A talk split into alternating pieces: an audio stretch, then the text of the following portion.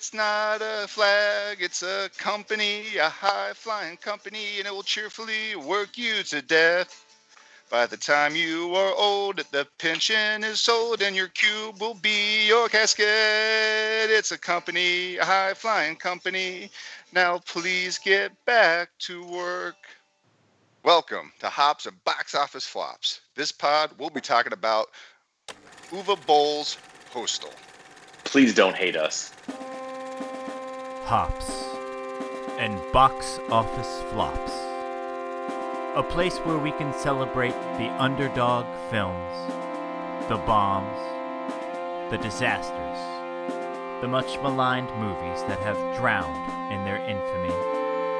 So please sit back, grab a beer, and enjoy the show.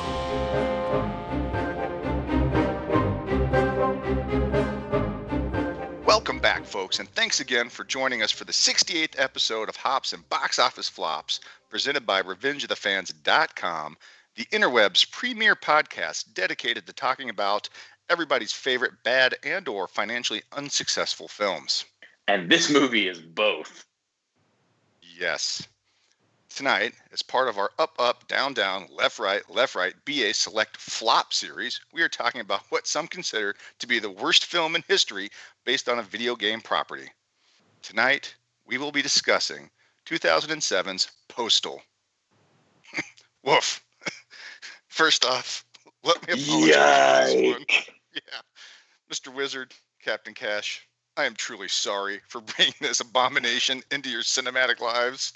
Listen, I don't accept your apology. Fuck Fair. you and fuck this movie. I uh yeah, this was really bad, but I've actually seen I think four of his movies. I saw BloodRayne, uh, Alone in the Dark, House of the Dead. I think I saw in the in the Name of the King Dungeon Siege movie. That This- was him? and this wasn't. Oh. I don't think this was even the worst one. So as mad as I was, it's like, well, I've seen worse. Yeah. so I, I would agree this is probably one of the worst movies I've ever seen, but there is a charm to it, and I think it's self-aware that it redeems itself to a certain degree. just they knew barely. exactly what they were doing. Yeah. Yeah, he goes. So, uh, like- he goes full Boll here. There's no brakes on this out of control shit wagon that's barreling towards just a bus full of school children. Last week we crowned the shit movie champion, and I'm not gonna restart that discussion. But this movie is in, unquestionably worse than the Super Mario Brothers movie. The only thing that redeems it is that it's not trying anywhere near as hard as Super Mario Brothers did. Uh, Yeah, I can't agree. I, I think this movie's in bad taste, but I think that's completely on purpose, though. And right. by that, I give it credit for being successful at it was attempt. Excuse me. I give it credit there for being successful at what it was attempting to do. But yeah, I think as you pointed out, Mr. Wizard, all you really need to know about this movie is that it's directed and produced by Uwe Boll, and this movie is so Boll-tastic. And somewhat starring. Uwe Yeah, Boll. yeah, he makes an, Yeah. an appearance uh, in as himself. probably the most tasteless scene. Well, actually, I don't know. It's a, it's really a toss up because there's a lot of them. Yeah, there's the most We'll- we'll dead get there, children but- in that scene. So Yeah, that scene definitely checks a lot of boxes for the offensive material category. Um, but as I said before, joining me as always are the aforementioned Thunderous Wizard dialing in from his summer trailer home in Paradise, Arizona. Uh, yeah. Um, somebody just blew somebody just blew up my neighbor's trailer, so uh, a little bit of chaos here. A lot of chunks of heavy set woman flying around the trailer park today. You'll have that. You'll have that. And taking a break from leading his very own Doomsday Cult and/or Expanse fan club is none other than Captain Cash. All right, who's ready to eat the brownies? I'm I'm ready to eat the brownies and just end this. I, I just finished mine. Oh, good. this will be a record quick pod then. Yep. You can find me lurking on Twitter at ChumpZilla8 and in the bestscore.com comment section. Gentlemen, where can the listener find you on the socials? Uh, you can find me on Twitter at WriterTLK. And you can find me at C-A-P-T-C-A-S-H on most of your social media. Just did a thing for Save Daredevil, so check that out. Yeah, very cool, Captain Cash. Very cool. And that brings us to beer. And uh, I might have to apologize as well for tonight's beer selection for the episode because I decided to pair with such a bad movie and equally bad beer, Steel Motherfucking Reserve. Sorry? You are batting a thousand right now, but you know what? To talk about this movie, I'll take it. For a movie in such poor taste as this, you need something that tastes poor, and that is Steel Reserve. So I think it's an apropos choice. yeah, I think it pairs very well with this movie. And of course, I went with the black can. so let me crack one right now. So this multi beer like beverage checks in at a hefty and reality distorting 8.1 ABV. And frankly, you'll need to kill as many brain cells as possible before you can properly absorb the cinematic stylings of Uwe Boll in his shockingly offensive B movie magnum opus, Postal. So, to that, fellas, cheers. Uh, do I, I?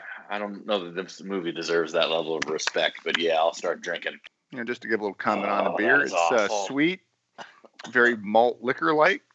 Not, not, not. Doesn't taste too boozy. You know, for being eight point one, it's probably because all the unrefined sugars in there. That tastes like bar juice. Uh, like someone just Yeah, took surprisingly- a bar mat and emptied it into a glass. Surprisingly easy to drink, and uh, I feel, I feel like less of a, a real human being at the moment. So yeah, for two dollars a can, though, I can I can see this. As far as the movie goes, I'd rate this movie at two and a half big cans of Steel Reserve.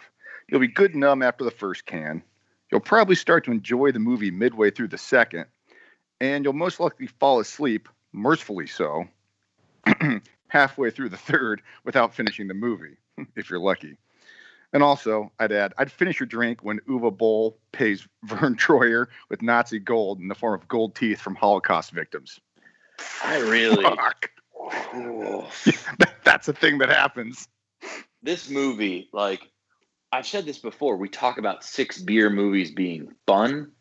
I'm not sure that this is. This is a six beer movie, but only if you drink three of those beers before you hit play. Then drink the remaining three in whatever stupor you can manage to get through this thing in. It certainly wouldn't hurt.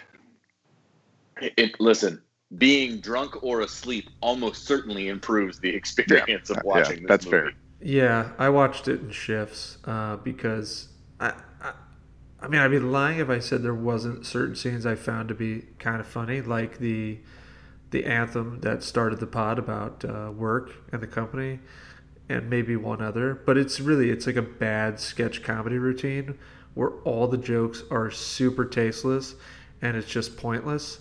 Oh, also full frontal nudity for no real reason.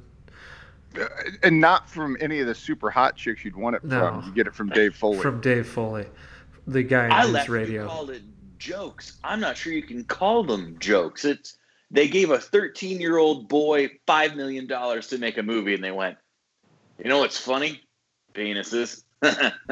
Well, I mean the well. Dave Foley's penis is pretty funny. We'll get to it because I laughed at it. I'm Not gonna lie, I, I enjoyed that. that You don't get Yeah. that very often. And I, I give Uwe some credit there. But okay, so that's six beers from you, Captain Cash. What do I, you rank it, Mr. I mean, Wizard? if you're drinking Steel Reserve, good luck get through. still six. six. Yeah, Still good luck six. getting through them.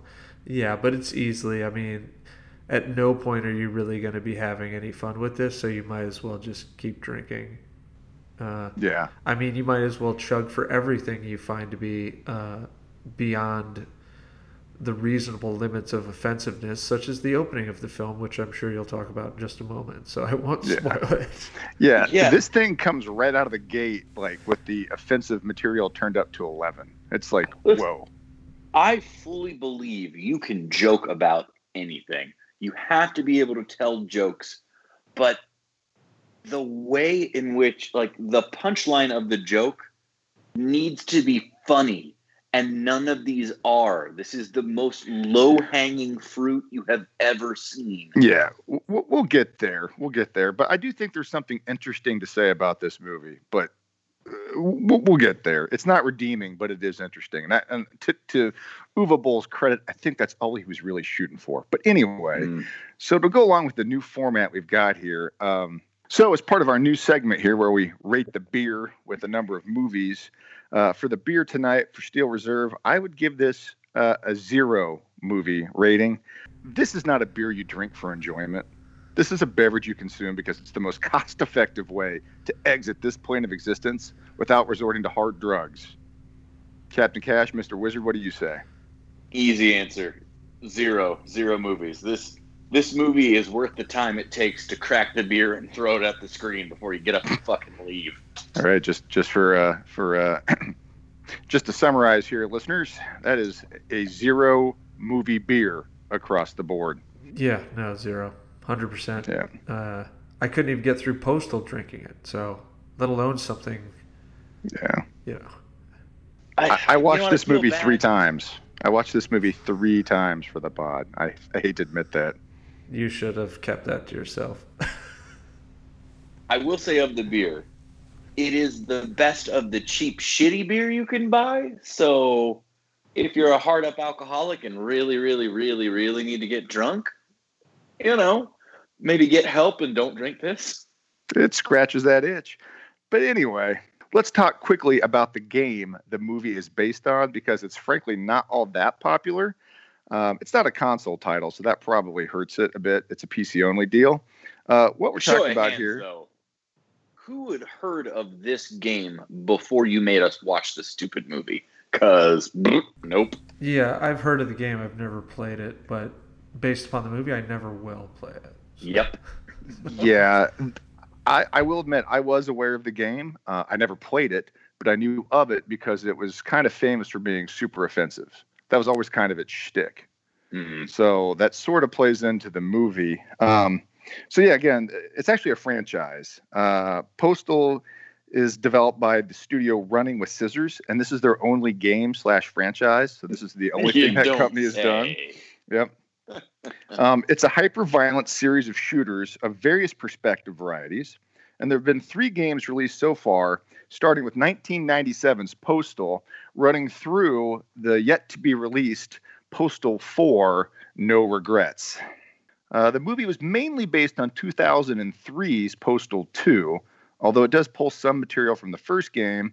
Postal 2 was a first person shooter in which you play as the titular postal dude and are tasked with completing a series of missions over the course of five days in an open world environment a la Grand Theft Auto.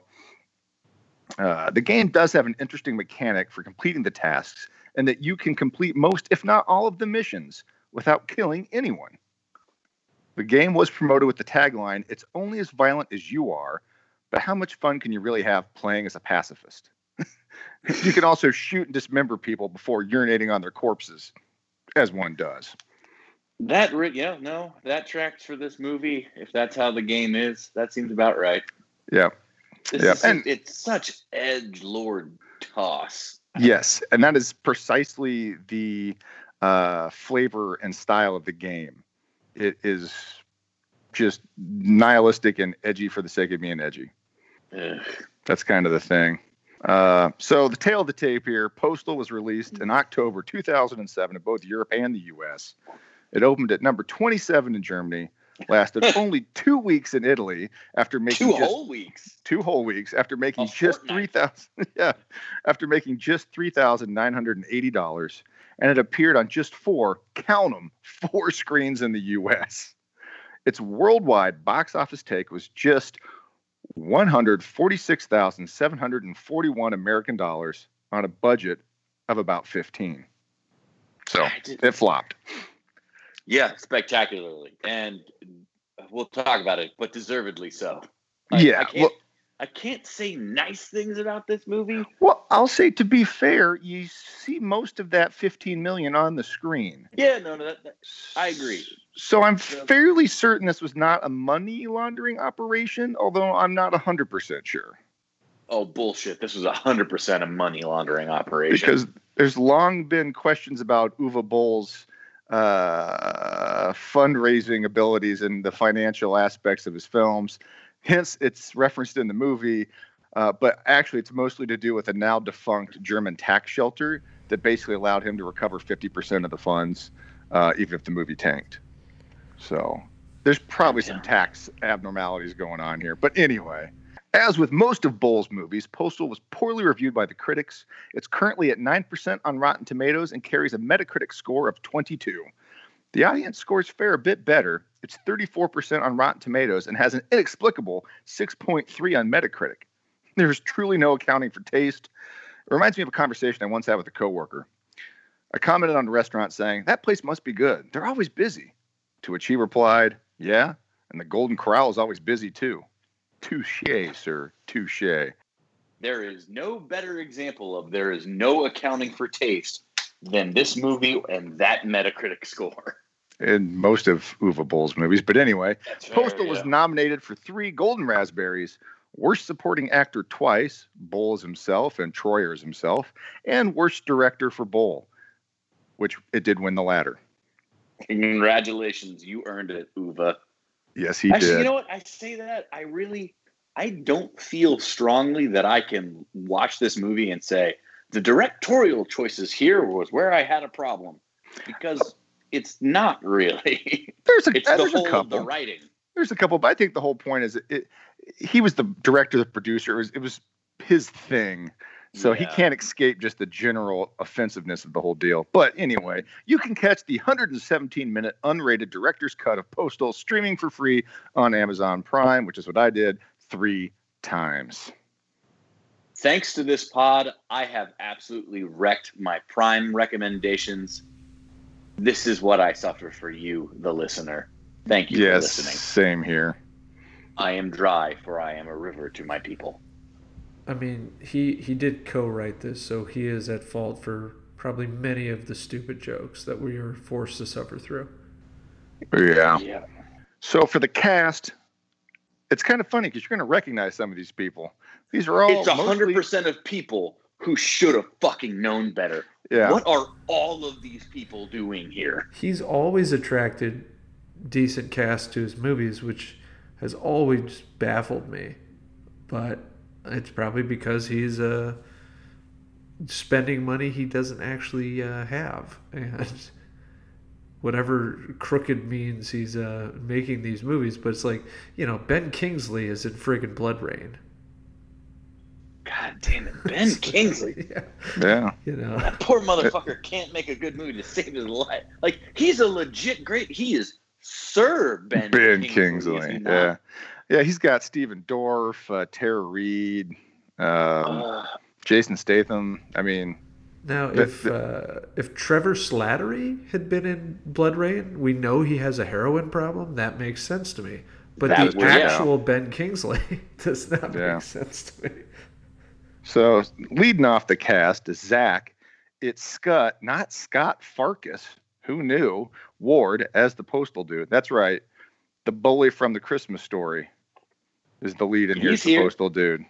Yep. uh, which I think is funny because, like, what was it? La- in last year's Far From Home, we got the kid in the Christmas story. Yeah, got Ralphie. Yeah. Ralphie looks like he's about fifty years older than this dude. Yes. Ralphie certainly looks older than Farkus. Farkus looks like basically he doesn't age. Yeah. He's been hanging out with uh, Paul Rudd. Yeah, I will say this: I recognized him from that TV show Titus. Yeah, like, oh, he plays the it's brother. the- yeah, the middle dumb brother from Titus. Okay, cool. He's in a bunch of stuff. I mean, he's got like over hundred credits to his name. Yeah, he's a- he's a lot working it's, Which uh, again, what the fuck is he doing here? Well, fun fact, he actually auditioned for one of the cops, uh, one of the Is roles it a of the fun cops. fact? Is it fun? I It's don't know fun. about anything in this It's thing. fun. It's fun. But oddly enough, he looks a lot like the postal dude from the video games. Kind of slender, sharp features, red hair. That's literally the character from the game, is a redheaded dude that they kind of look alike. Kinda that me weird. Everything I need to know about the effort put into casting this Well, fucking thing. They're like, and the funny- oh, the funny thing is- for the cop.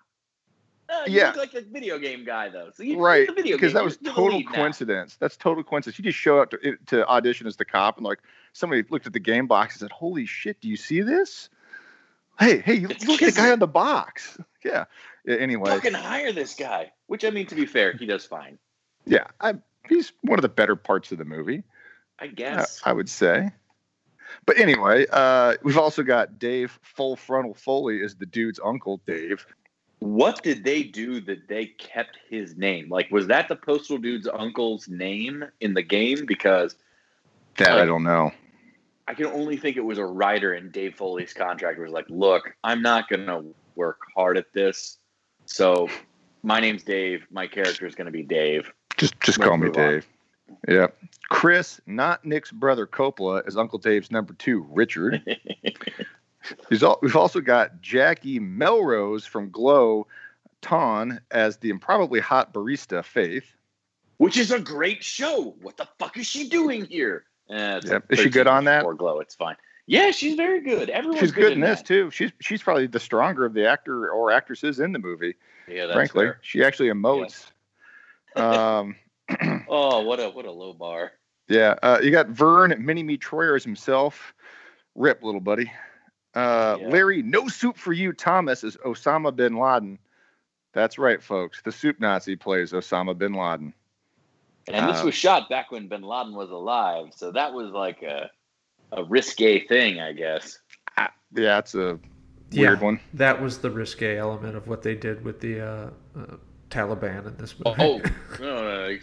Listen, I'm not saying that's the only risque thing they did, but it's very different to have a public enemy number one still at large and you're having the fucking suit Nazi from Seinfeld play him.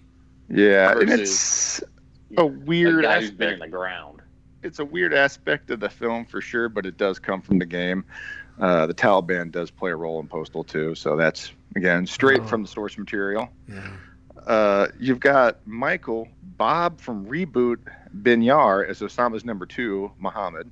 Jodie Stewart as the bitch, the postal dude's obese wife. If you wanted to have any indication of how misogynist this film is, that's a pretty good starter. Yeah, and again, that's straight from the game.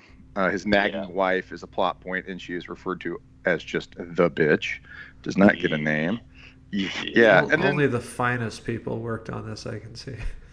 clearly, and in addition to some of the stars that should have known better, we get some cameos from veteran actors that should have also known better. David, the Big Lebowski Huddleston, is half of the creepy old man duo Peter. Which what purpose did they serve? They were basically Grosser, Statler, and Waldorf. It's just two old men commenting on what's happening. Yeah, they're like the dirty joke version of those Muppets. but somehow less believable as humans. Yes, that is also fair. And we get Eric. I was in the 13th Warrior Avari as the shop owner Habib. Which, god damn it, you you got a Middle Eastern shop owner and you fucking named him Habib. Like I get this was 2007, but Jesus Christ, pick literally like like that's not even a half step above calling him Apu. and the worst, me. and when the worst part is, he's actually like a legit character actor, and he's he's good in the role, but it's a racist stereotype nonetheless. Yeah. And perhaps most perplexing, goddamn J.K. Simmons as a street preaching political candidate from the "fuck you" party, candidate Wells. What, At the the fuck? of his power. J.K. Simmons at the height of his power. This was right when Spider-Man 2 hit. This was right when Portal 2 hit. This was right when Juno hit. What the fuck is he doing in this movie? He doesn't need the money. What? J.K. buddy. Well, I can tell you several of the actors were actually advised by their agents not to be in this movie. And they showed up and signed without like representation. Like, so th- they wanted to be part of this for some reason. I'll this get was to it later. Pre-writer's strike, right? So Yeah, I, I- people wanted to be in this movie for some reason. Uh, but I- I have some theories on that. why? Inexplicable. Yeah. And on a fun casting note, Lindsay Hollister, the transcriber from the interview scene, is a fellow Miami University alumni. So for those keeping score at home, that makes two movies in a row with a Red Hawk in the cast. Love and honor. Uh, let me just point out that uh, if you were a big fan of her performance in this movie, then you can watch her in Uwe Boll's Blubberella Also available. Oh, no. Also Yes. available for free on Yeah. I didn't know that Yeah. was a thing, and I feel like I wish I did know it was a thing. she regrets that me. role to a certain degree, apparently. Um, but she was actually Really, initially she regrets Blubberella. Who Yeah. would have thought? she was initially cast for the role of the bitch, but then when they were filming in Canada, uh, they came across Jodie Stewart and said, "Oh no, no, she's w- way bigger, so that's going to be funnier." So they gave the role of the bitch to Jodie Stewart, and Hollister took over as the transcriber. That sucks on multiple levels. Yeah, it's uh, it's, it's kind of weird and awful. So let's move on to one-liners. Um, IMDb describes this movie as follows: In the ironically named city of Paradise, a loser teams up with his cult-leading uncle to steal a peculiar bounty of riches from their local amusement park. The recently arrived Taliban have a similar focus, but a far more sinister intent. Mr. Wizard, how would you describe this movie in one sentence?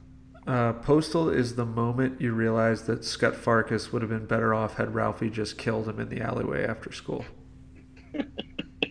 Dark, but I like it. Oh, Okay, and for you, bad. Captain I like Cash. that actor. This is Uwe Boll presents Hitler in springtime. That, little that little producer's jokes, joke for you there. There's no way he intended to make money on this. works. He- Yeah. he's definitely making some sort of Nazi gold on the back end. Oof. Okay, so here's mine. Postal is Uwe Boll's ham-fisted attempt at social and political satire, and is only successful in its attempts to be offensive and serving as a sophomore middle finger to his critics. Yep. It's a little I mean- highbrow, but I think it fits. It's you're not wrong. You know, it did seem like it this just- it- was his like his manifesto of like I'm a terrible director. Look at all the terrible directing decisions I can make. But he then Yeah. went on to like direct like ten other movies. Like nothing can stop this guy. Well, I think, and we'll get to this in depth Changing later. Maybe we're German just right now. Sure did. Yeah, that changed his financing model significantly. But I think he gives us a monologue in the middle of the movie, basically, where he kind of does lay out a manifesto of, of sorts. And if you read between the lines and understand the background and the history of his relationship with critics and the film industry in general, he basically said, Hey, you guys have made fun of the movies I tried to make good and said those were bad. So here, I'm going to give you a really bad movie. Now, what do you think? That's literally what this movie is. He was like, "Hey, if you It thought really my old is. stuff was bad, check this out. Suck on this, nerds." Which, and yeah, if this had been the turning point for him, if this is where he'd have said, you know what, I am a terrific schlockmeister that produces shit. Let me just go hog wild with it. That would have been the moment he actually turned into a hero. That was his his moment in the dark. You are what you do. Okay, fuck it. This is just who I am. But instead, he goes on to have all these highfalutin ideals about, oh, I'm such a lovely director. It's like, dude, you- you're making a bunch of shitty movies. It's fine. Just own it. he's probably made six or seven decent movies. To be fair, he's got a couple that were German productions that did relatively well and were reviewed well by critics. They weren't big movies, but they were decent films.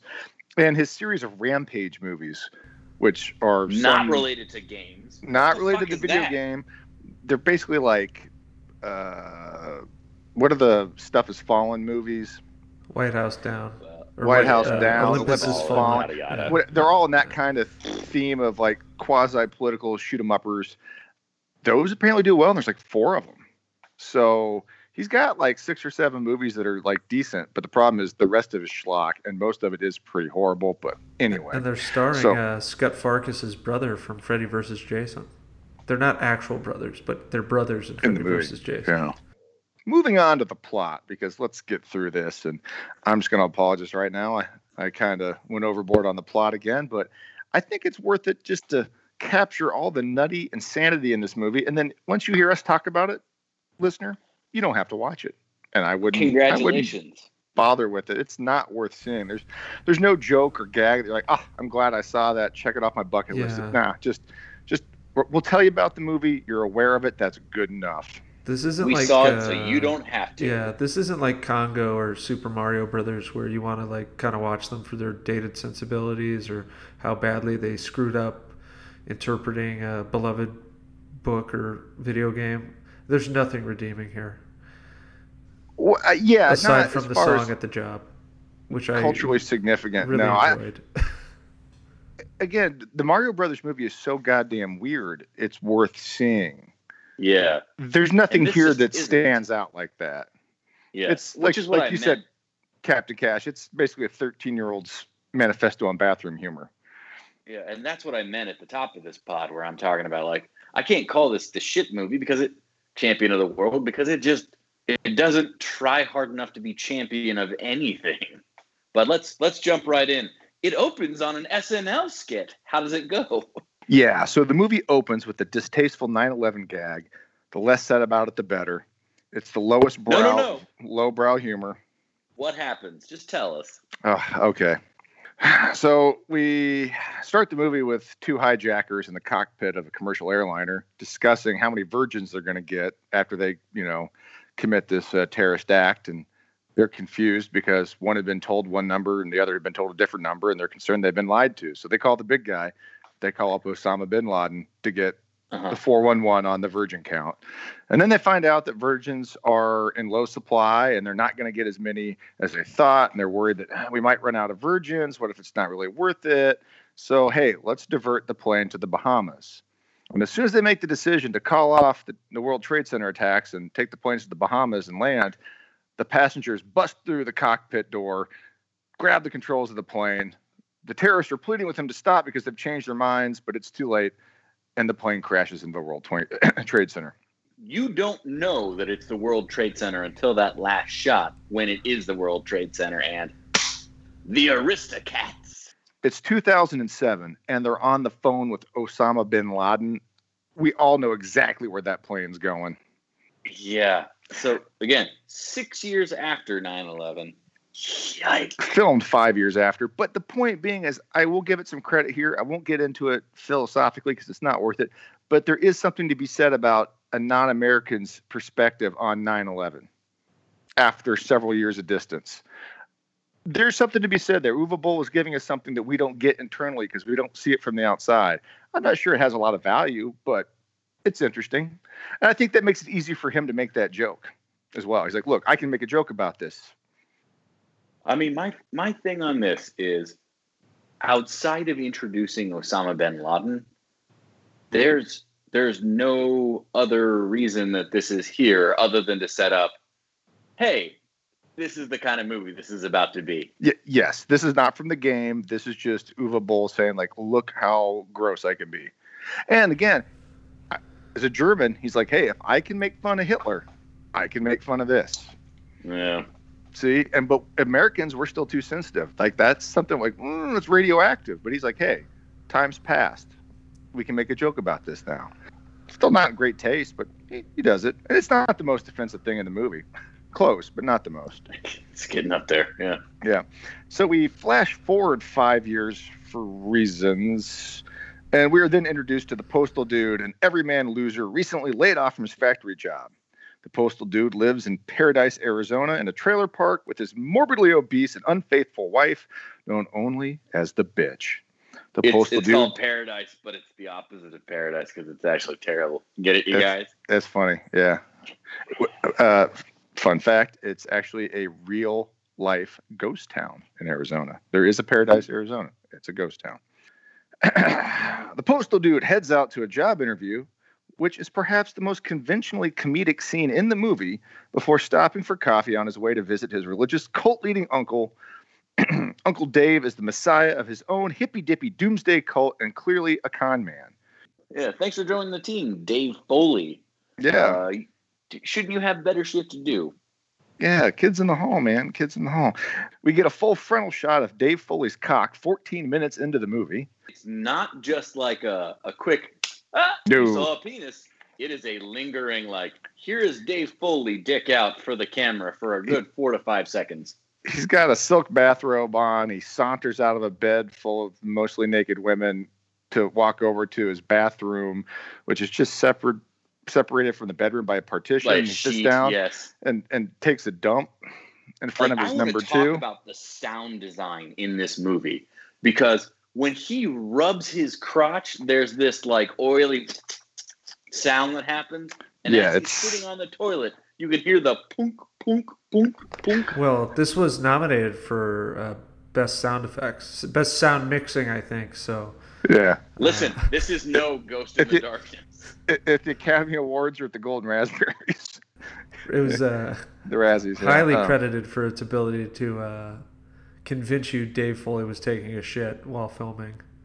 So And like the the most annoying part of that scene is his second Richard, who turns out to be a dick, guys. is like doing this pantomime, like, oh, it smells so bad, like, oh, oh, he's like practically choking. I'm like, I get it, poop smells. Well, Richard is the one like person who has a lot of airtime where you're like, "Yep, no, I totally understand why you're in this movie." Yeah, no, that's fair. Yeah, He's a Coppola though, so not not those Coppolas. not the California Coppola. No, Nick Cage does have a brother, Chris. That's not him. Uh, yeah. So Dave is uh, facing financial problems as well. His cult operation owes the IRS one million three hundred thousand dollars and seventy nine cents in back taxes. Quick aside: this clearly shows that Boll is not familiar with U.S. tax law. Uh, a properly registered church does not pay taxes. So Listen. Uncle Dave just needs a better accountant. I thought that too. In in the moment when they're like, "We owe money," I'm like, "You're a church. How's that possible?" And then I remembered, NTKM, not that Yeah. kind of movie. Yeah. Uh, oh, and we get some uh, scene introducing a weird B plot about two cops. Uh, That's An not even the African-Ameri- B plot. That's the C plot. The B plot is mean- everything with the Taliban. well, I guess, but that all, that's kind of the A plot, though. I Nah, A A plot is what happens with Postal Dude. Yeah. B plot is the Taliban. C plot is the fucking awful. But- cops. but the the Taliban's basically the key antagonist, so they're mean, part of the I A plot. That. Unless you want to count Uh, Osama bin Laden's going on as like professional betterment excursion to get training and stuff. I mean, there's there's some stuff there, but no, the cops are clearly a B plot because you get a lot of time dealing with them and their weird dynamic. You've got a angry African American gentleman and a German immigrant uh, Ralf bodybuilder. Moeller. Yeah, Ralf Moeller, the like the Jack dude from Gladiator. He's like, in you remember Gladiator, yeah. Gladiator, and they're they're they're having the the fight scene. You're like, holy shit, who's the giant German dude? It's that guy. it's him and Sven Olsen are the two the two big bads, right? Yeah. in a couple of the fights. But yeah, uh, yeah. So you get that weird beat plot with the cops. I think is supposed to serve as a statement on policing in the U.S. I'm not I really guess. sure. It's mainly just offensive for the sake of being offensive, and it involves one of the cops using a disabled man as a source of income. Which I that one I'm like, okay, Uva, you could have cut gross. that. You could have cut the cops in general. Probably would have helped the movie. But uh, moving on, Dave asks the postal dude for help with a get rich quick scheme, which involves stealing a truckload of 2,000 valuable Krotchy dolls that can be sold on the secondary market for up to 8 million. Quick aside here Uh, a Krotchy doll is a cock, a stuffed plushie of a cock and balls. But it's supposed to be this like in-universe, much beloved children's character vo- Right. voiced by Vern Troyer in Correct. universe. Also from the game, from the game. The Krotchy dolls is from the game. That's a thing in the game. Like, which is fine. Yeah. I just they're so lazily constructed that it.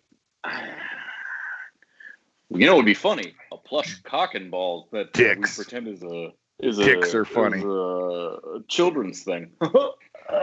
Yeah, so apparently, so apparently, it's like a tickle me Elmo deal. They're in short supply, so they're valuable in the secondary market. yep. And just to add some more details to the plot, the shipment of Krotchy dolls, it's like the last one in the U.S. and it's going to this amusement park in Arizona for this big event. It'll come up later. I'll get to it. Uh, the postal dude initially turns down Dave's offer due to bad luck with prior schemes. and uh, heads to the welfare office to pick up his check. A shootout occurs at the welfare office for reasons, and he fails to get his check. He returns to his trailer to find his wife cheating on him with a neighbor who's also holding a penis pump. This is just hard to get through. I'm not going to lie. Uh, the postal dude decides it's time to leave his wife and town for a fresh start and decides he'll participate in Uncle Dave's heist after all. At some point, a suicide bomber kills J.K. Simmons, and we learn there's an Al Qaeda sleeper cell operating in the back room of a local convenience shop. This terrorist Which- cell is headed up by none other than Osama bin Laden.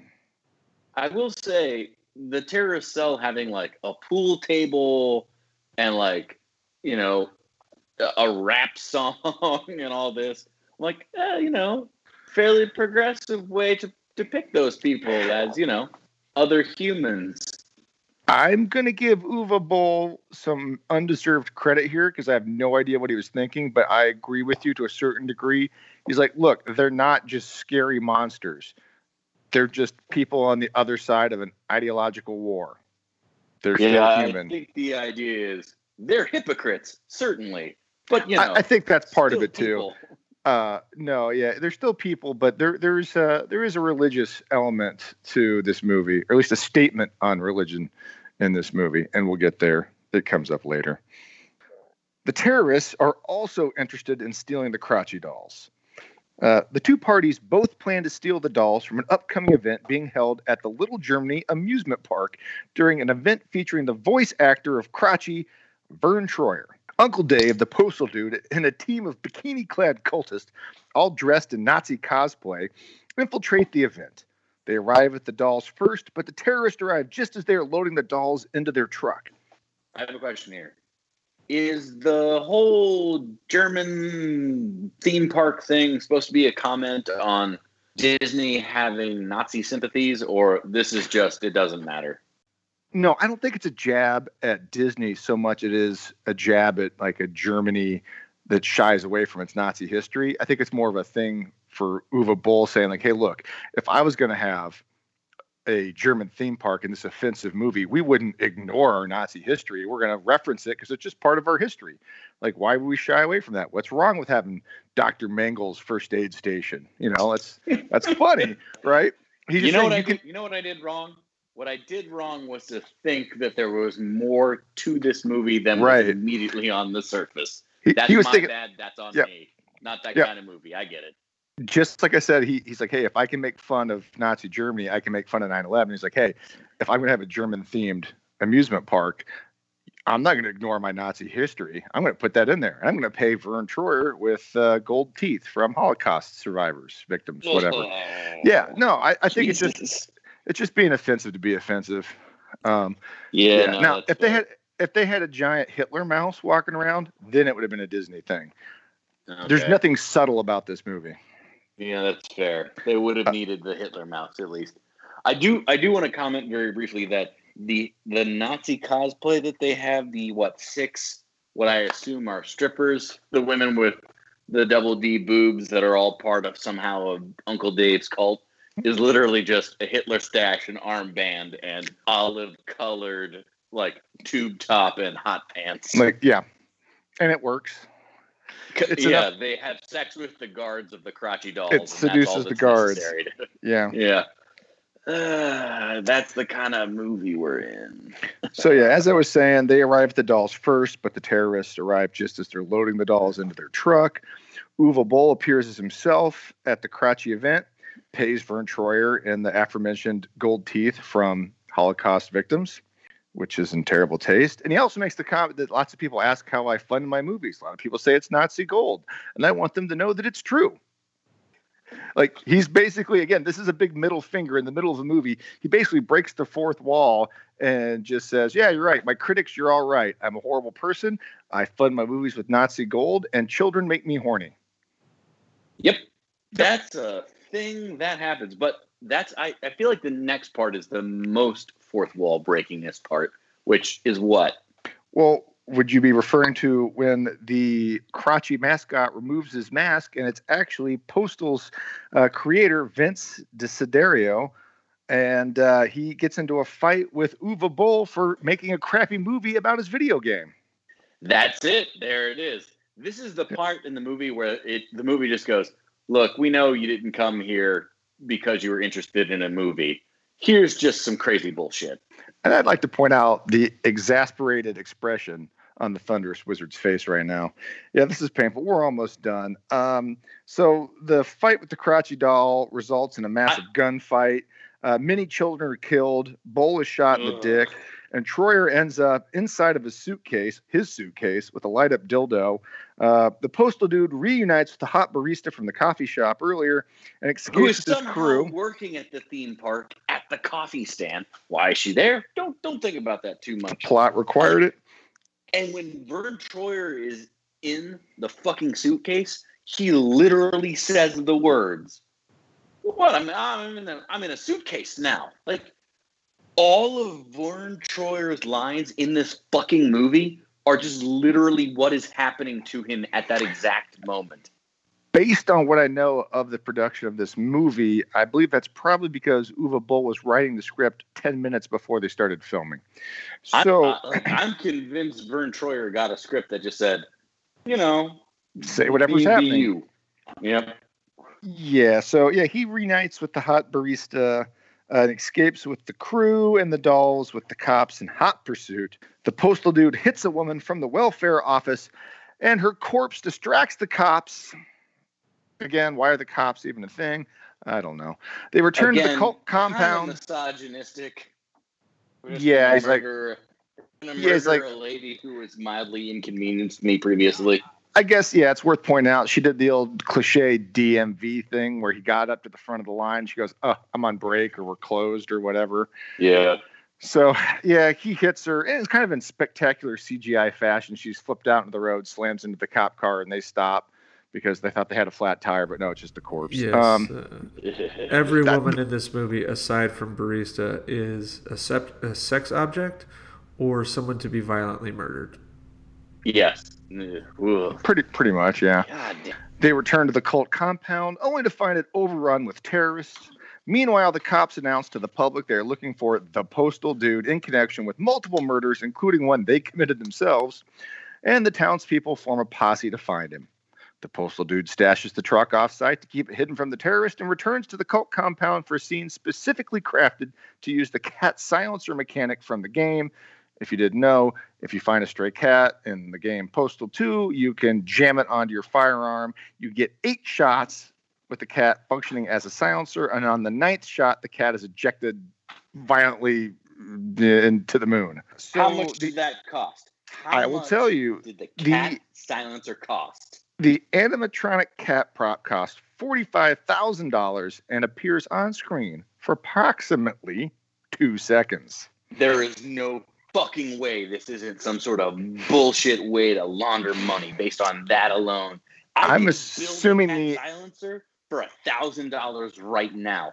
Where did those other forty-four fucking thousand dollars go? I'm assuming Uva Boll's animatronic guy is either named Uva Bolle or his brother-in-law.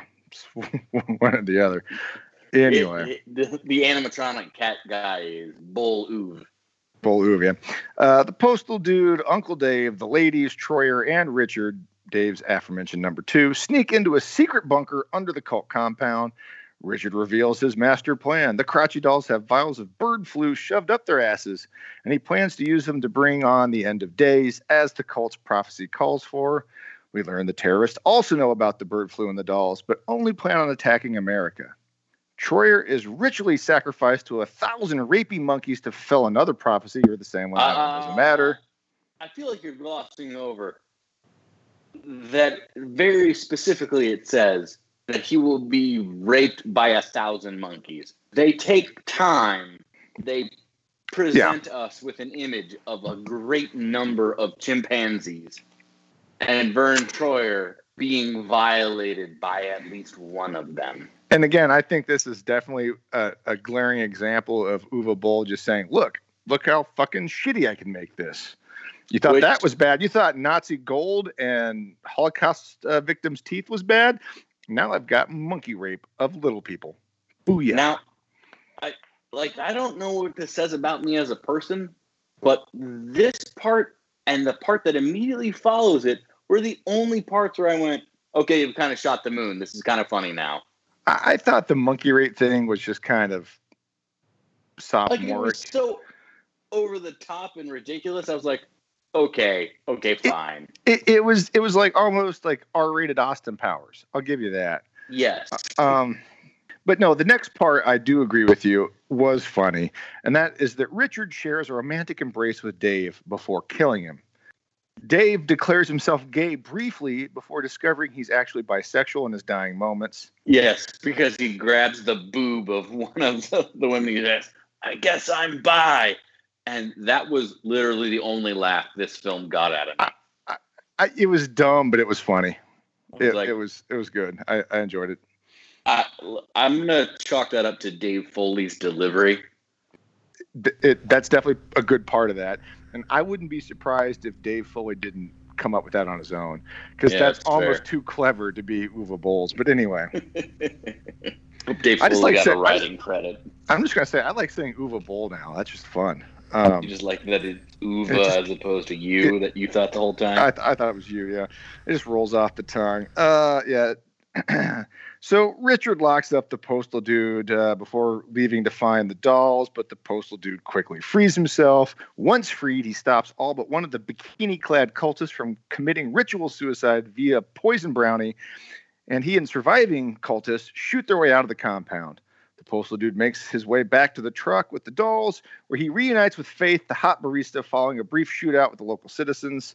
They but not to the before trailer park. having sex with the hot cultist Yeah. members.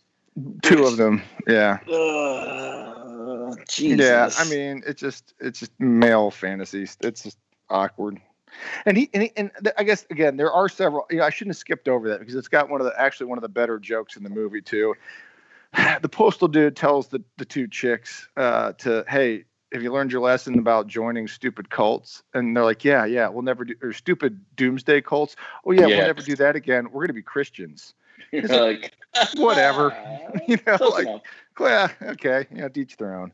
Yeah, and there's also there's also a joke in there too in the bunker before Richard kills Dave about religious fanatics and something like that. And I think maybe even Vern Troy goes like, "Yeah, what's the difference between you guys down here in the bunker and the guys upstairs? You both want to do the same thing because you, you think you're right."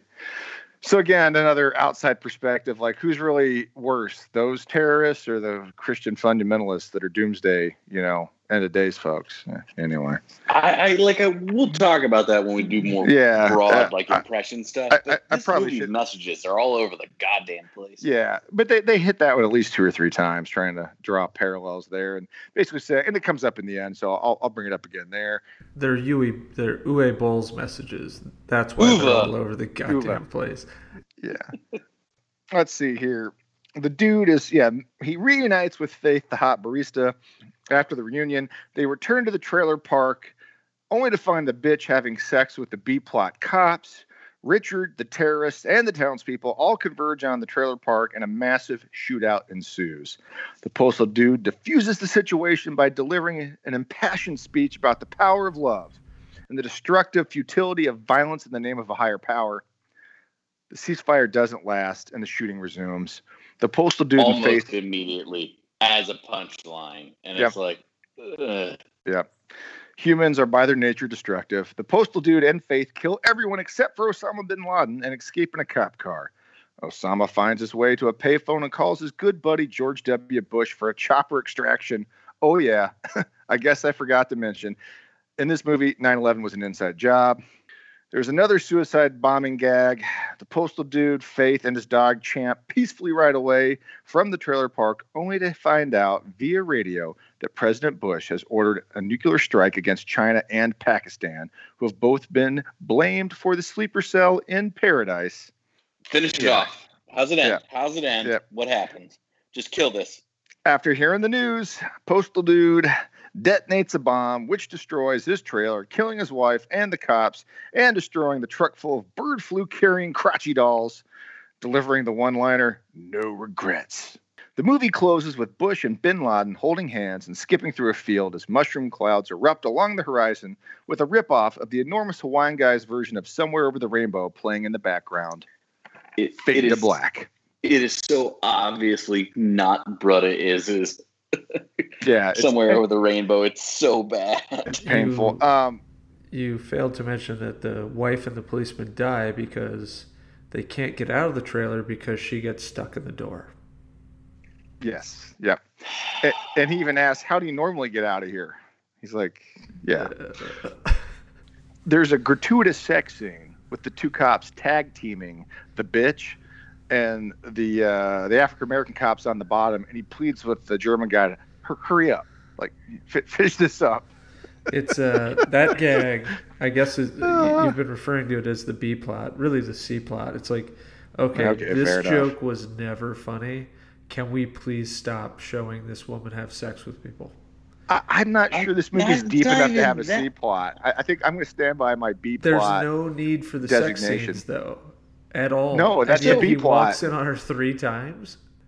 well, so I, like, it- okay, I don't I- agree that you- you, can't you got- have sex scenes with her, but you, the you can joke cut. Has to about- be something other than she's No. fat. It's not about who it's with. It's just about that like they're needless. All right, I need a stiff drink and a moment to recover after all of that.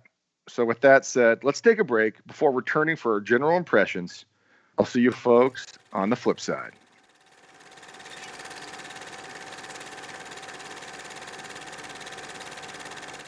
Welcome back, folks, to this 68th episode of Hops and Box Office Flops. This is your host, Chumpzilla. I'm joined by the Thunderous Wizard Dude and the Captain Cash Dude. Well, Hey, We've covered the plot of this uh, film, and I'm now on my the plot. second can. air quotes. yeah, plot, and I'm now on my second can of Steel Reserve. yep, let's do this. And now it's time for our general impressions of Postal. Gentlemen, we've touched on a few of the elements of this film so far, but what else do you have to say about it? Well, it's pretty clear we all thought it was terrible. Uh, I do think there's some funny moments, uh, but it's typical Boll. Uh, I you know I wouldn't wish his movies on my worst enemy, and this is like just the most flagrantly offensive of them because it's really not even a real movie. It's a series of like off-color gags and ob- obscene violence and uh, misogyny. I, I don't know. I guess that's Yeah. the game, but I, why would like you know you you- like Grand Theft Auto?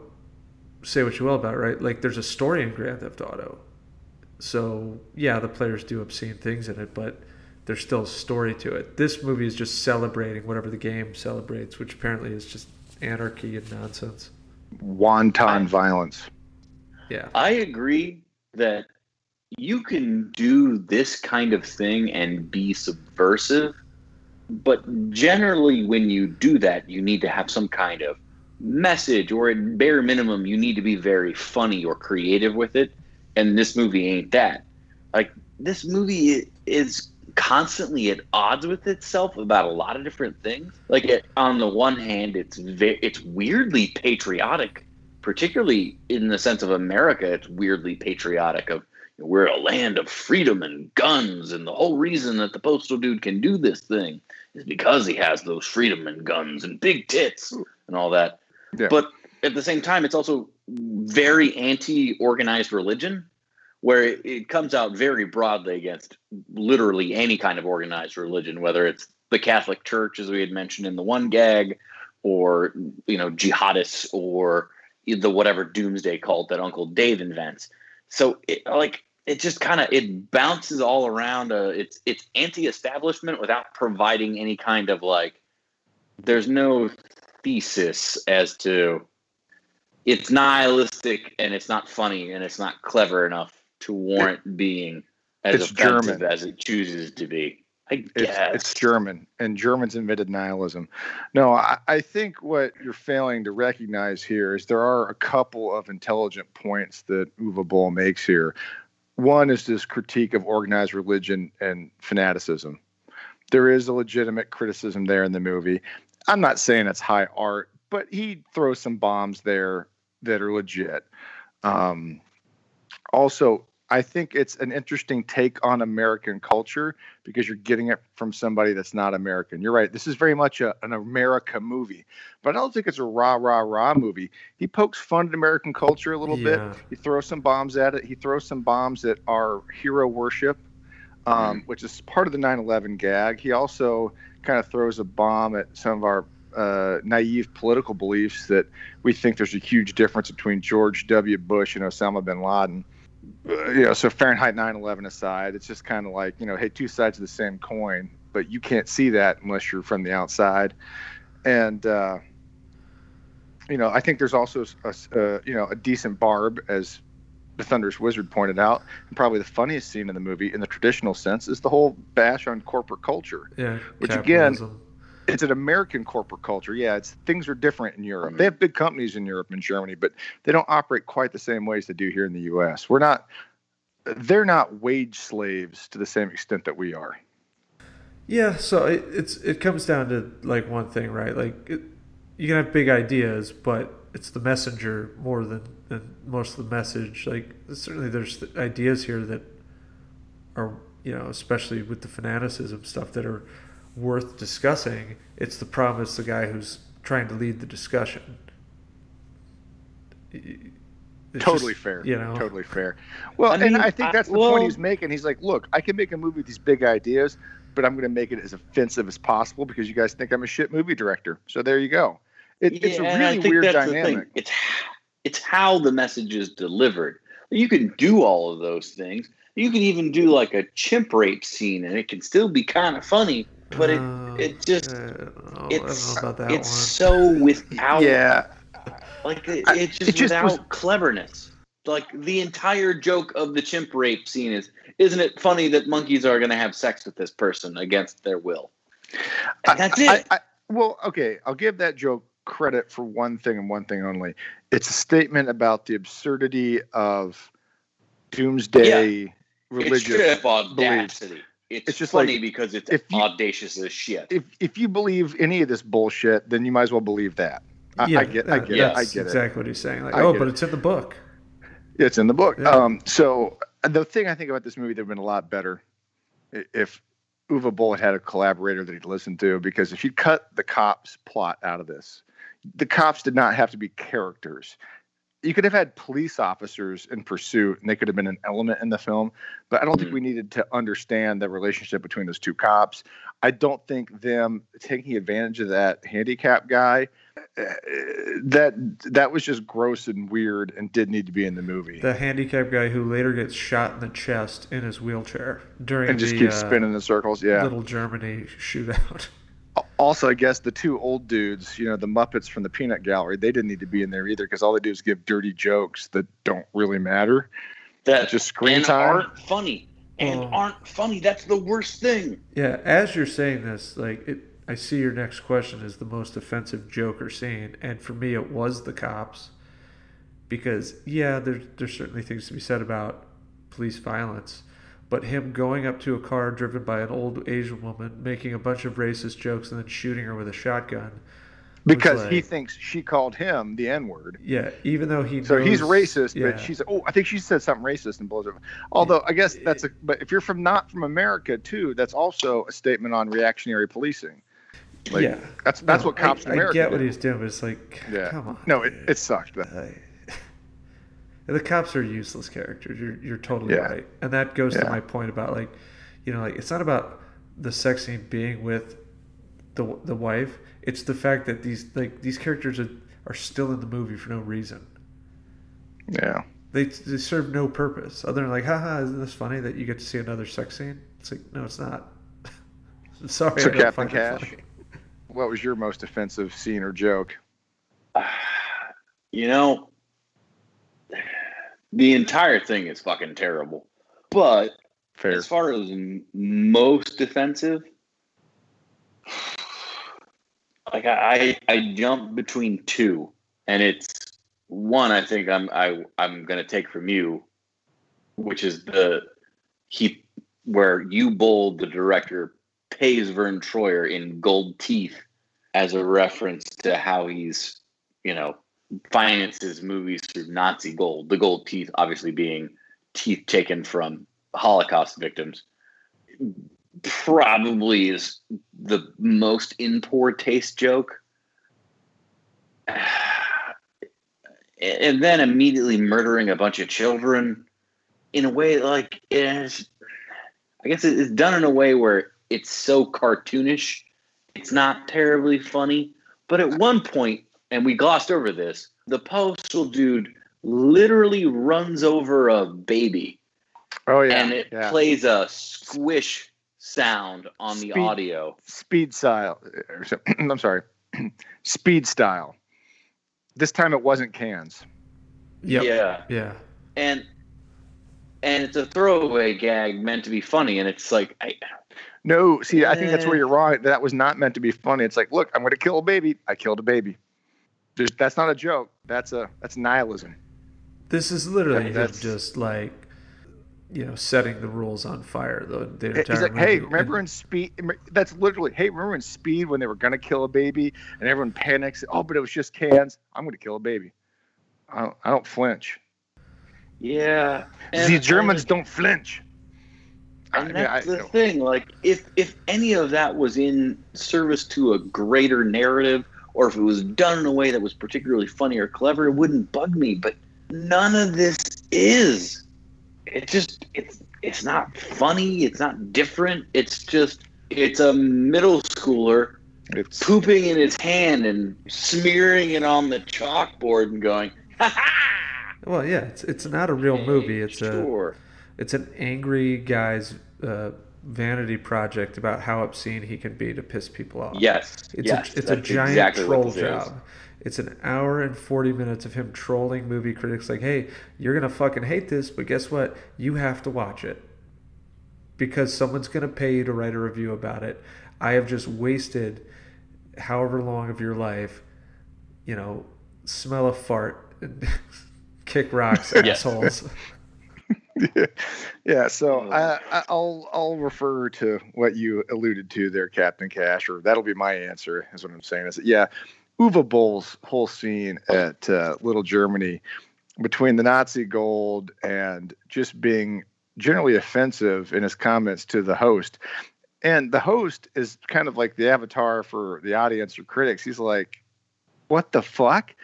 When Uwe Boll starts talking about how the children are making him horny, like the the guy interviewing him like you know accosts him like what the fuck? What is wrong with you? You know it's like he's like what? You know that's that's the joke. He's like i, I get it. I know exactly what i'm doing here. You know yeah smell a Yeah. fart kick rocks as the, the thunderous wizard said.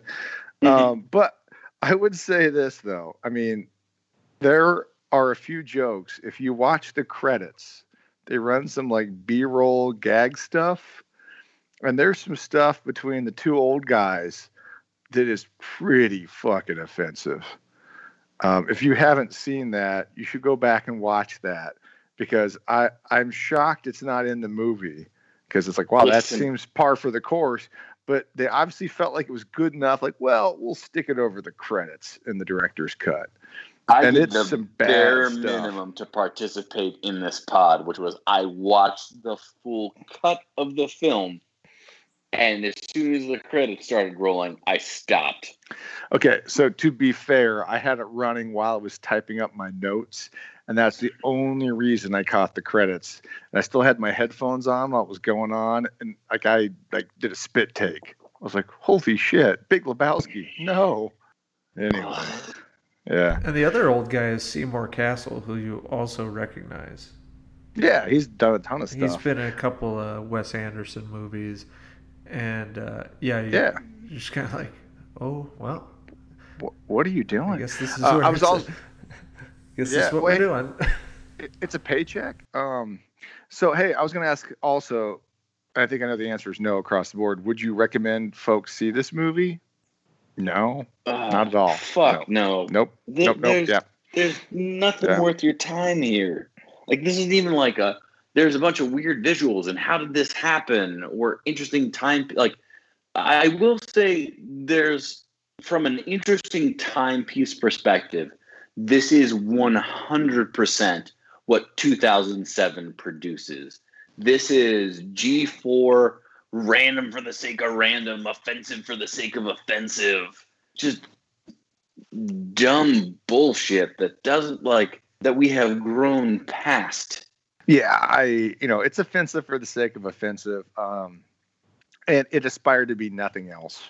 Yes, and that's that's where I do give the movie some just hint of credit. It it achieved what it wanted to achieve. It wasn't trying to be great. It was trying to be awful, and it was. Um, so with that being said, I've got some open-ended questions here. Did this movie deserve to flop? Yeah, I don't think there's a general audience for this kind of movie.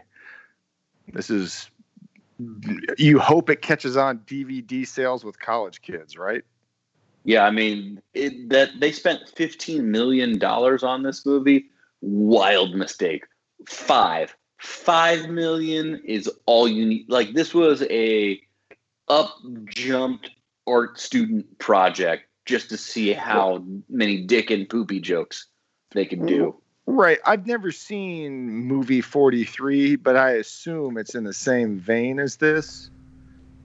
Yeah, I would guess. I, I haven't seen it either, but it's it's a variety of skits that are all terrible. Right, and the guy that did that is the slap chop guy. What, what Yep, mean? nope, that's it. There we are. The Yep, slap this chop guy Lance, directed a movie. Sham Wow, Yeah. Yeah. the guy who got his tongue bit off by a hooker. I, Not off, just bit. But yeah, um, and but he got a bunch of people to be in that movie. Like Adrien Brody's in that. Liev Schreiber's uh, in it. Hugh Jackman's in it. I, I I don't know how it's like a paycheck thing. It's like can you just show up for like forty grand for four hours? And I, I don't know how that deal works. But but my point is again, he marketed that at late night TV. You know, he's just and he's just I'm just trying to make like you're probably I'm trying to make two hundred thousand dollars off this and call it good kind of thing. I don't I mean I don't know what their model is for that, but that's the kind of movie this feels like. That this doesn't feel like something that was meant for theatrical release. It's like, hey, how can I get this into late night infomercials? butted up next to Girls Gone Wild commercials. That seems like the Yeah. audience for this kind of movie. This movie. is playing at the margins, which is why I said fifteen million dollars was too much. You spend five on this, and then you kind of like you tone down some of the more obnoxious parts, or maybe you don't. I, well, I don't no, know. I, again, I I think part of the problem, to your point, Captain Cash, is not just the budget too. I think Uwe Boll had bigger ambitions, and maybe, maybe that's Yeah. the problem. There wasn't a clear vision. By this point in his career, that he had no business getting fifteen million dollars to make a movie. When there's like actual people with good ideas out there who can't get their movie bankrolled, and this guy's getting fifteen million dollars to put this on screen. It's not like this was his last movie either. I know it's now. baffling. I, I I did want to say I recommend you watch like the first 15, 20 minutes, maybe the whole thing, and then realize that only a few years later, Uwe Boll made a documentary about Auschwitz. So, and he got that It's par- funded too. It's, it's apparently pretty good. I don't know. It's got bad ratings, but you know, I, if I was going to watch a documentary about Auschwitz, well, I'd probably read a book, uh, but I certainly wouldn't watch his. So I, So- I d- actually, I, I okay, it's controversial because he does have some like nude scenes in it, um, not gratuitously like sexual, but just. I- I think part of the problem again, it's like an unflinching look at what Auschwitz would have really been like, and some people are just like, yeah, it's not in good taste, but he's like, no, this is what it was like. Suck it. So it's it's weird. It's like he, he's got a weird like moral code where he like I want to turn an unflinching eye to things, and I think I think it's.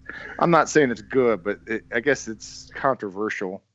I'm it that. convinced. I'm convinced Uwe Boll's moral code is how much money can I make for doing the bare minimum work. Uh, You know, uh, that might be part of it. No, I But, think uh, I think he actually. I mean, he uh, clearly puts into work on these movies. He's just not. He's not. Uh, he's like Ed Wood. Yeah, um, The- I will say this. His destiny uh, is Schlockmeister. Yeah, I, I was reading some stuff about Uwe Boll, and apparently people like to work with him. Um, Well, obviously, Ben Kingsley loves him. yep. No, they, they say he's a great guy. He's great with the actors. He's nice. He's a nice guy. He's nice to people. He's, he's fun to work with. He shows up on set and says, "Hey guys, we got to be done by four o'clock today. There's a hockey game on, and the puck drops at five. and that's like unheard of in Hollywood. Like nobody says like, "Hey, we're going to finish early today," or sets a hard stop and says we're done. But that's what he does. He's like, "Hey, I'm going to get this done like under budget and before deadline," and that's what he does. And people like to work with He him. Uh, does Clint, that for sure. Clint Howard, I think, is on the record saying that he calls me up and says, "Hey, Clint, come work for me, and I'll pay you, you know, uh, scale." Clint Howard's like, "I'm there." I mean, uh, you know, so you know, I, I think he's a reasonable human being. I think he likes making movies, but people say he is a better producer and caster than he is director. Well, obviously say- he's a great caster. He gets like insane people to do these movies. And he's good at raising funds. Wow. I think we can all agree here. This is probably mostly correct. Uh, did this movie ultimately achieve what it set out to? I think so. Yeah, it wanted to be a giant mushroom cloud of insanity, and that's what it is. Yeah, no, I mean, that's the whole reason I don't try to put this up for the movie shit champion of the universe because its aspirations are so low, it doesn't try to be anything more than dick and poopy jokes. This is dumb. The end. Yep. So, yeah, it it achieves that completely. And honestly, it, it, it clearly honors the source material more than most other video game movies. So, I mean, Yeah, Postal sounds too. like a stupid game, and it's a stupid movie, but it uses a lot of things from the game. Like, you know, we're about to do Street Fighter, and it's it, like really nothing like Street Fighter. Not Street Fighter with Van Damme, but the other one. And it's like, this has, it's Street Fighter in name alone. And Yeah. Mario Brothers was Mario Brothers in name alone. Very true. Yeah. One last question. And this isn't really an open ended question, but I think it's a fair one. This movie opened on four screens in the US. If they had cut that opening 9 11 gag, do you think this movie would have fared better in the US? No. No, I, I agree. His track record was pretty much well known by that point. Like he had made a bunch of really subpar movies, House of the Dead. You're missing the point here, though. I think that limited its release. You get more than four screens if you cut that. So you, yeah, Uh, so you're scene. still making. Maybe you make a million dollars. Okay. That's, I mean, But- that's still. This That's isn't exactly still going to be like- like uh, the That's a couple cooler of orders talk. of magnitude better, Yeah. I think. You know, you know, people like are a million going, bucks is uh, a million bucks. Hey, when you're Uwe Boll, that's that's a big win. I, it still baffles me. Is he's so good at fundraising that he can get fifteen million dollar for a movie about a game that almost nobody played. I just don't care. Oh. I, I just nobody played. I I hadn't even heard of that game until I had to watch this movie for this series. um, in a movie that only made hundred and forty six plus thousand dollars, I think another million from the U.S. would have been a big help. Hmm. Think about that. Um, yeah, but it's a difference between one point one million dollars to the fifteen you put in versus 0.1 million dollars to the fifteen. Uh, yeah, it's better, but Either way, you still yeah. fucking failed tremendously. Either way, Oh, no, I- money. No, I I, th- I think getting a wider distribution would have helped this movie because it's just dumb enough they would have caught on with people. Here's the thing. Here's what I I'll say know. about this movie. We grew up early '90s, late '80s, when and even before that, obviously, where spoof movies were actually good. So Spaceballs, Naked Gun, uh, Hot Shots, where the, the movies were legit funny and they were an amalgamation of other movies and they're making fun of them. That's what this Yeah. movie feels like, and but it feels like those later spoof movies, Meet the Spartans, uh, you know, uh, comic book mo- or superhero movie, Yeah, those The types of movies super Yeah. derivative ones that were yeah. really bad. But they a lot of those still made money. So there is something to the notion that if this had a wider release, a bunch of people went and saw it and be like, "Oh, that was the greatest thing ever! How funny was that? Dicks, boobs, Yeah. machine guns, yeah." But it reminds me a lot of the bad spoof movies where, like, the whole time you're waiting for something to land because they're trying, they're throwing so much shit at the screen, like joke after joke after joke, and none of them ever work. Yeah, yeah. What could have been? What Yeah. could have been? Alrighty. Well, with the uh, questions wrapped up there, folks, let's take a break here. before we return for our Raging Boll Postal Trivia Challenge. See you on the other side.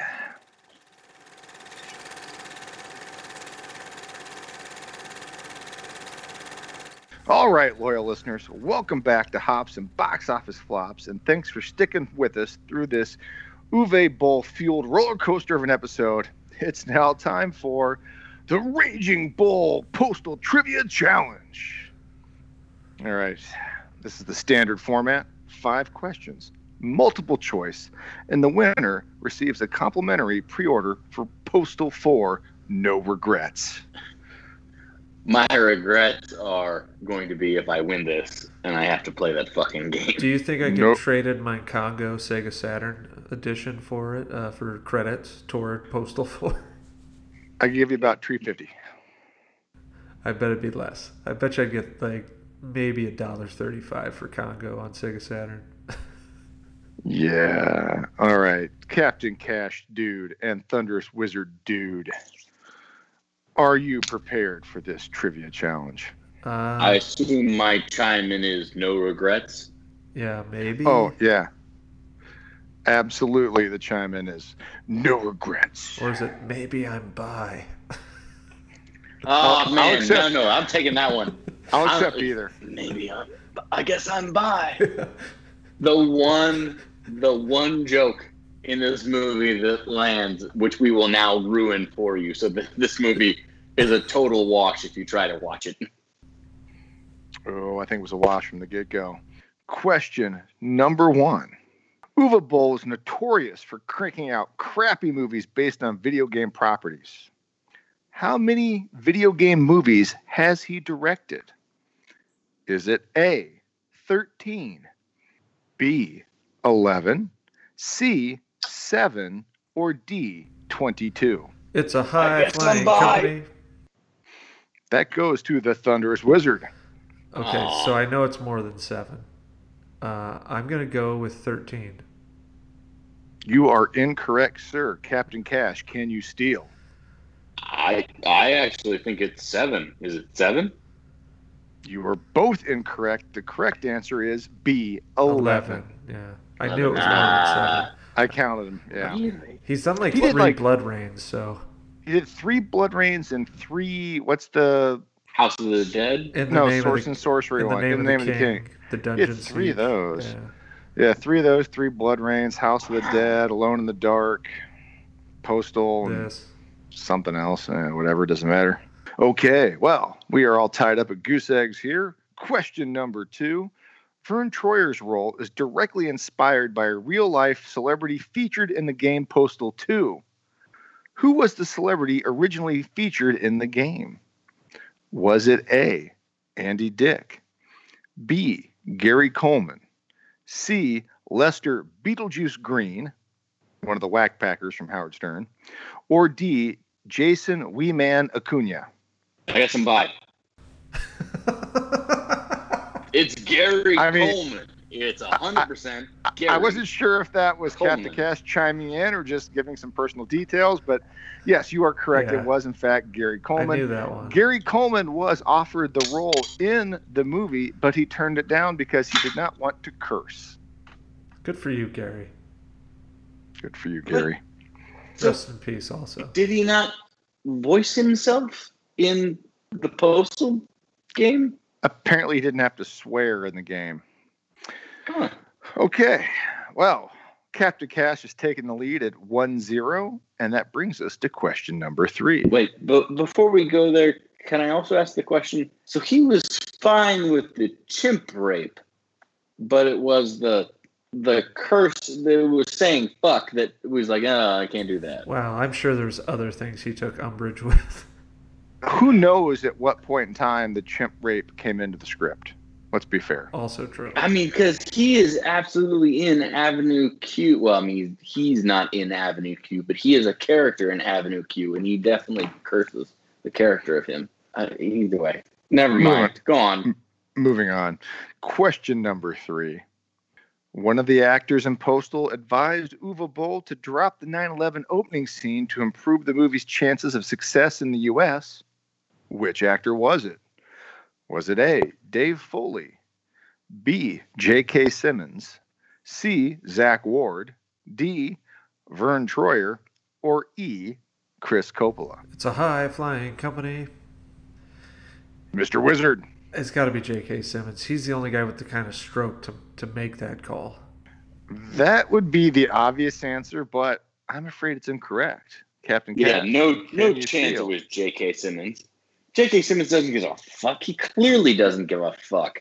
Zero Like- fucks were given on this movie Yeah, by JK. the only people who could possibly give a shit about that would be either Zack, the lead, or well, who- are my other options? Chris, I'll Chris repeat the Coppola. answers. Uh, Yeah. the, the the remaining answers are A. Dave Foley, C. Mm-hmm. Zack Ward, D. Vern Troyer, or E. Chris Coppola. And you know what? All of those have various points. Zack is the lead. We'd be like, hey, I'm kind of hoping this will be a thing. Please don't fuck this up for me. Dave Foley is actually funny, uh, so knows how to tell a joke.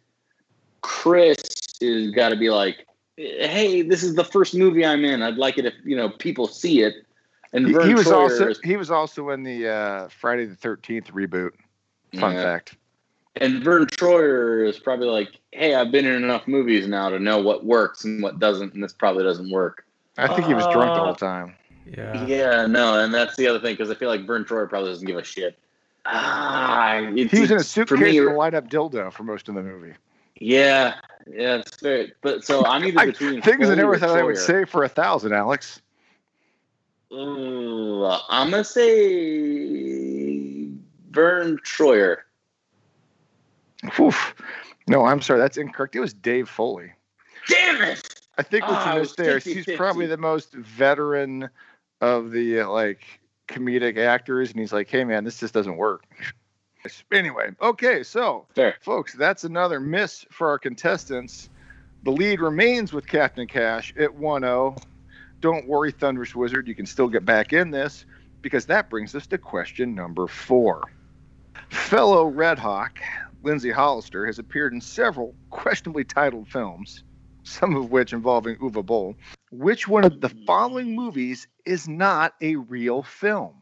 Is not a real film. I think this one will be pretty easy for us. A. Blubberella. B. Tranny MacGyver. C. Puff Puff Pass. D. Walk a Mile in My Pradas. Or E.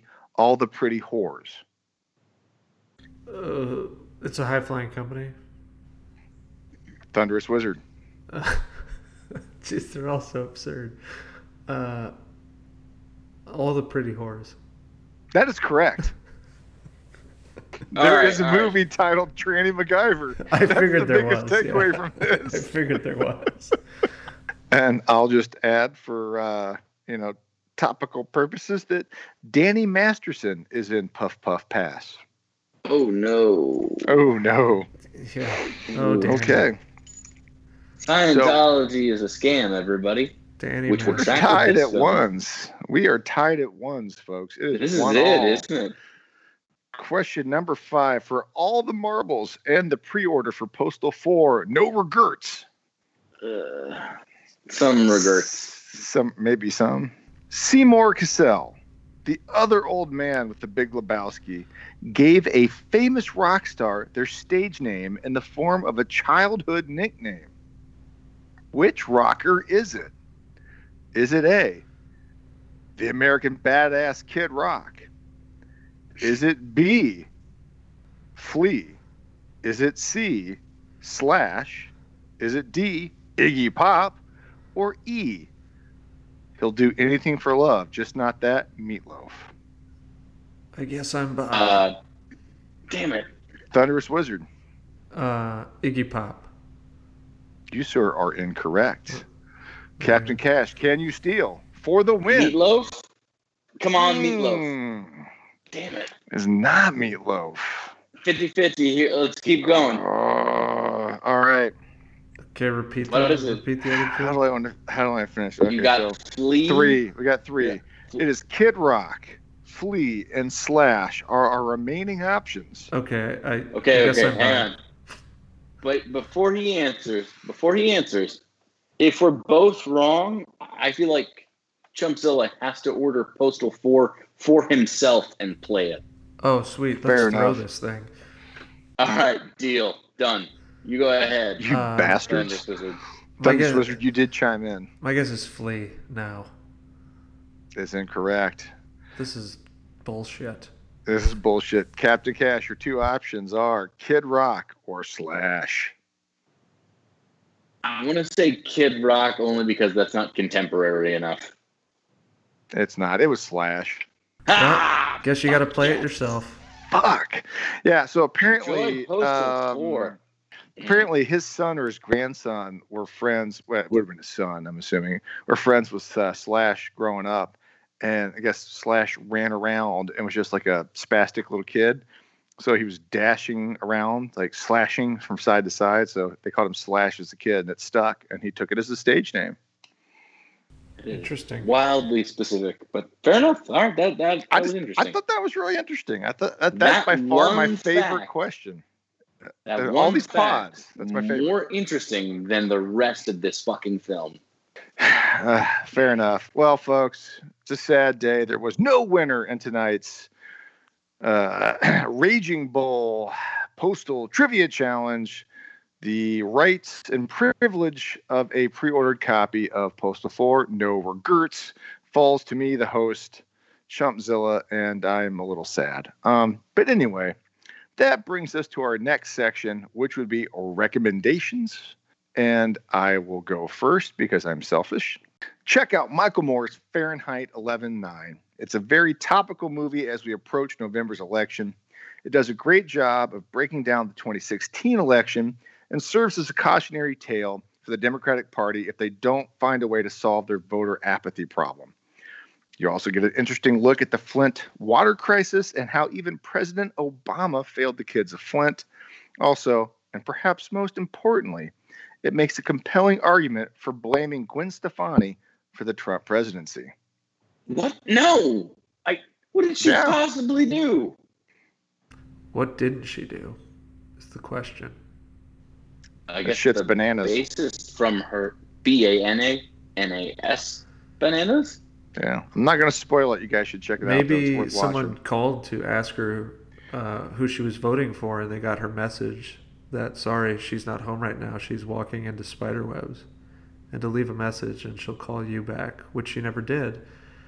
Thus, never casting her vote in the 2016 election, or maybe she voted for Jill Stein.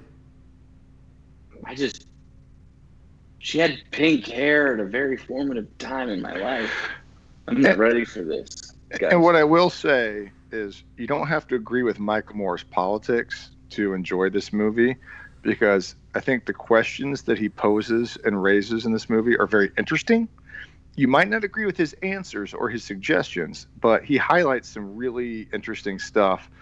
And there's a lot of intersectionality between like politics and the social uh, political policies for like Flint. Talks about the teachers' unions and the strikes they had in that time period, like 2015, 2016. And the fun, I guess, probably one of the other fun things is it highlights the campaign of AOC before she was elected, how she was the new face of the Democratic Party trying to recover, you know, after the loss of that election in 2016.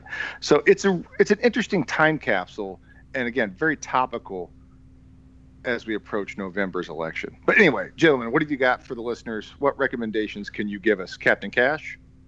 I am going to do the thing I always do, which is recommend a thing I recommended before. Uh, and in this case, it's it's gonna be Future Man. Future Man covers everything that this film wanted to be in a better way, to the point where they literally have Osama bin Laden show up as a character. It is lowbrow dick and poopy joke humor, but done in a clever way that like that just goes to the heart of what I was talking about before that you could make jokes about basically anything, provided you do it in a way that is either exceedingly funny and clever or has some sort of, you know, point to it, which this movie fails at spectacularly. Yeah. Because I I know that my co-hosts will shake their heads and poo-poo me for recommending another thing that's good because not enough people have seen the thing that's good. I'm going to piggyback off of Chumpzilla and say just just watch AOC's response to the apology from Yoho from Florida because she she tears a man's heart out and eats it in front of him on the Congress floor, and it is just perfection. She burnt that shit down. Yeah, I would just Oh, say this to your good. comment about you know movies that do what Uwe Boll was trying to do better. To me, it's like, dude, did you not see The Running Man? Like, I, I feel like you can make social commentary in like movies that are like over the top and a little like hyper violent, and like it still works. I'm not saying they're the same movie. I'm just saying like there's prior art that shows you how to do what you're trying to do, and it's like he kind of ignored it and just oh, like oh, I l- listen. middle listen, I schooled agree, it to the max. It's called Paul I'm telling you. Verhoeven. Oh yeah, Future Man- RoboCop. Yeah. Listen, What is Future Man Future Man? Is, fucking that, is it a movie? Is it a comic book? Is it a web it's, comic? it's a series on Hulu. It's And Hulu, okay. Thunderous Wizard and I were there for the the premiere at Comic Con, whatever it was, four years ago, three years ago, three years ago, and like it includes a Running Man esque game show. It includes full frontal nudity and dicks and things like that, done in a way that is funny, and like it's it is hyper violent. It is sexual. It is it includes Osama bin Laden as a character who is at least in part sympathetic and it is fucking hilarious and that's that's the difference and honestly the way that it, it had its last season this year 2020 what they did three seasons of it and they're done and each season is i think like 10 between 8 and 10 episodes and they're only 30 minutes to go so you can power through it Right on. but the way it ends is basically perfect in keeping with the humor and i don't want to ruin it for you but it's it's it's spectacular All Mr. Wizard, what you got? Wizard, what do you got Okay, so Zack Ward obviously was a child actor, Scott Farkus. Mm-hmm. Uh, my recommendation is Alex Winter. Yes, Bill from Bill and Ted. Alex Winter, also one of the vampires from The Lost Boys. Uh, he did a new documentary. It's on it's on uh, HBO now, called Showbiz Kids, and it chronicles basically the bizarre life of being a kid growing up in the entertainment industry. Uh, interviews uh, like six or seven different people. Uh, what's her name? Oh, like the kid from ET. Um, what's the girl's Drew name? Barrymore? No, Elliot. Elliot is interviewed in it, who's had a pretty difficult life uh, since.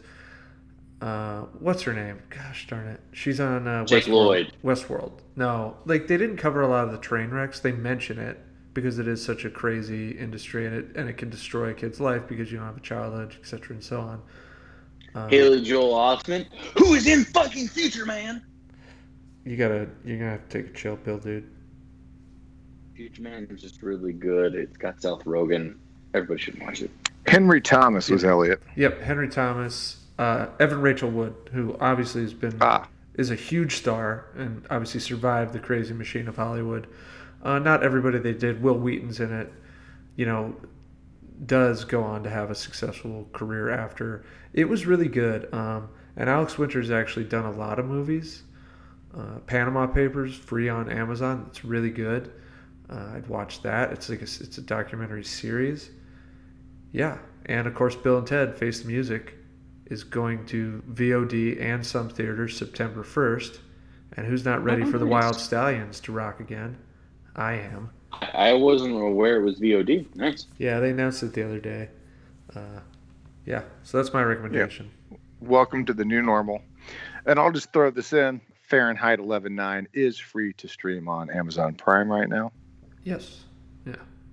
Well, thank you, listeners, for sticking with us all the way through this difficult pod on a movie that's not so good. But uh, hey, let's put that behind us, just like the Steel Reserve that we've downed to get through this. And let's look forward to what our next episode is going to bring. Mr. Wizard, what's the next movie Spinning Bird kicking its way onto the pod as part of our up, up, down, down, left, right, left, right, BA, select, start, flop series?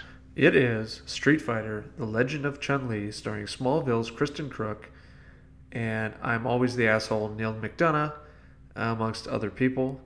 So stay tuned. It's gonna be a lot of fun. I love Street Fighter. I don't love this movie. Don't shortchange Chris Klein. Yeah, Chris Klein's the highlight. I have a lot of positive things to say about his performance. It is Not Keanu Reeves. It is wildly over the top in all the best ways. Uh, so, yeah, join us next week for that. Please leave us a review on Apple Podcasts if you would. Uh, you can find the show at Hops and Bo Flops on Facebook, Twitter, and Instagram. You can find Captain Cash up Future Man's ass. You can find Chumpzilla at Chumpzilla8 on Twitter and myself at WriterTLK. So we'll see you next time. Don't get mad at me because it's a good show. No regrets. No regrets.